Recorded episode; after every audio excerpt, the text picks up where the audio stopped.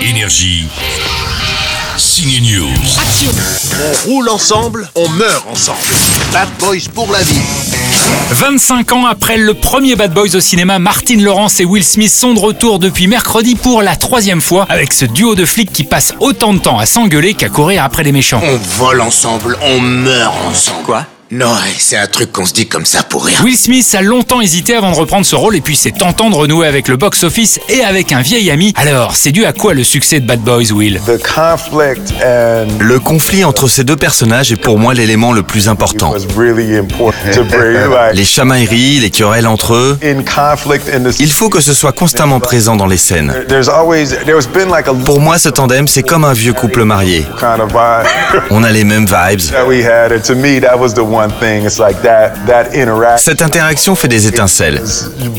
Oui, on est comme un vieux drôle de couple.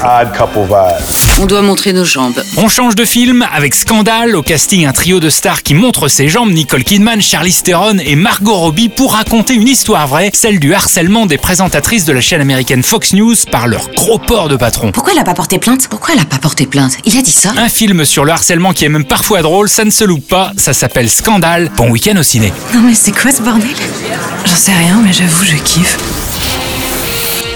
Énergie. Signe News.